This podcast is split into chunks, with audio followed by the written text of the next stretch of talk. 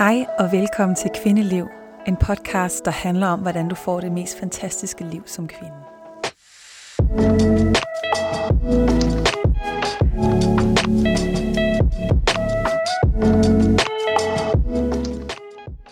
Den her video er faktisk ikke til jer kvinder. Den er nemlig designet til mænd.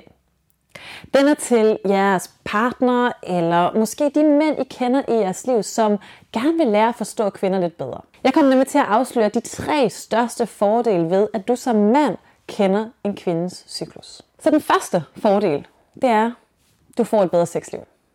Det er ikke nogen hemmelighed, at en kvindes cyklus påvirker hendes sexlyst. At den ikke er statisk hver måned, men at den faktisk forandrer sig. Så det du blandt andet kan bruge det til, det er at vide, jamen, hvor, hvor er hun i sin cyklus, og hvordan påvirker det hende så? Og hvis vi tager det tidspunkt, hvor hendes sexlyst er højst, sandsynligvis, jamen, så er det ofte omkring ægløsning. Og ægløsningen er cirka midt imellem de to menstruationer plus minus. Det er nemlig her, at et hormon, testosteron, kommer på banen, som blandt andet øger øh, en kvindes sexlyst, ligesom det også øger det hos mænd, som vi jo har mere testosteron end vi har. Men det kommer altså også på banen her hos kvinder. Så det kan du udnytte i hvert fald på den måde at vide, at her er der større sandsynlighed for, at hun har lyst til sex. Betyder det så, at en kvinde ikke har lyst til sex i løbet af de andre dele af en cyklus? Selvfølgelig gør det ikke det. Det betyder blot, at det er måske en lidt anden tilgang. At lige omkring ægløsning er det måske sådan lidt mere man sige, primalt og naturligt, at der ikke er så mange blokeringer og så mange hæmninger. Men måske for eksempel, når vi kommer efter ægløsning og op til den næste menstruation, hvor hun er lidt mere sårbar, er det måske en anden tilgang, der er god. Det kunne være at have lidt mere fokus på hendes behov og gå lidt blidere til værks her. Brug for lidt mere ømhed, for der er vi helt naturligt mere sårbare som kvinder. Det er et andet hormon, progesteron, der går ind og gør, at vi ja, er lidt mere sensitive. Under menstruation, så er det meget forskelligt. Nogle kvinder mærker, at de har højere sexlyst, andre mærker, at de har mindre sexlyst.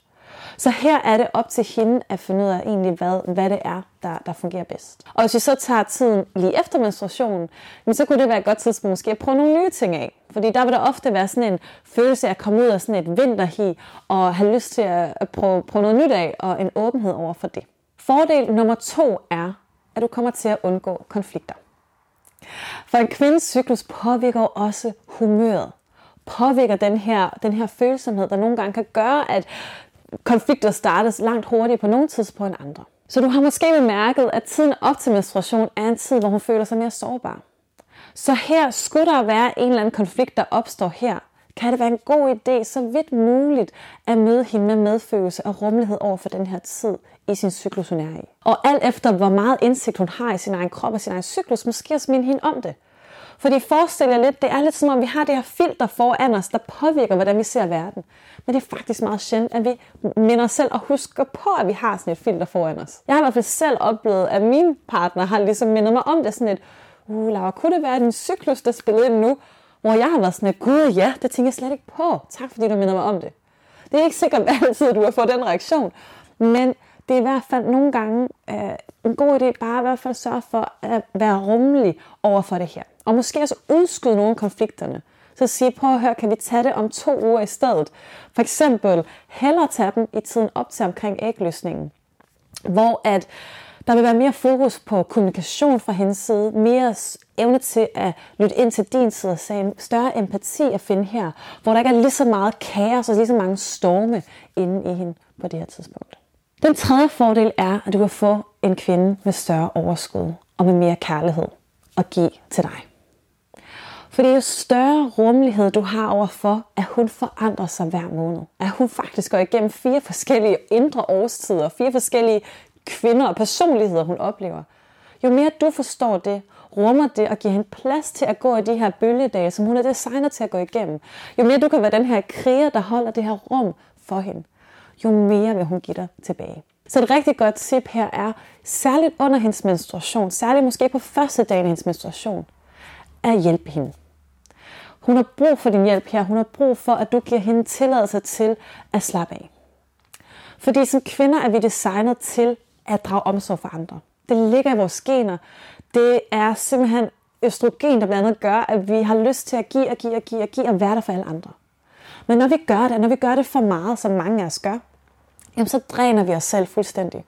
Og når vi kører på helt flade batterier, jamen, så er det, at vi lader det gå ud over dem, vi holder allermest af, som rigtig ofte er vores partner. Så hvis du gerne vil have en partner med mere overskud, og højere sexlyst, og mere kærlighed og, og energi at give til dig, så virkelig tillad hende at gå igennem de her faser, og gerne under menstruation sige, kære skat, hvordan kan jeg hjælpe dig i dag? Hvad har du brug for?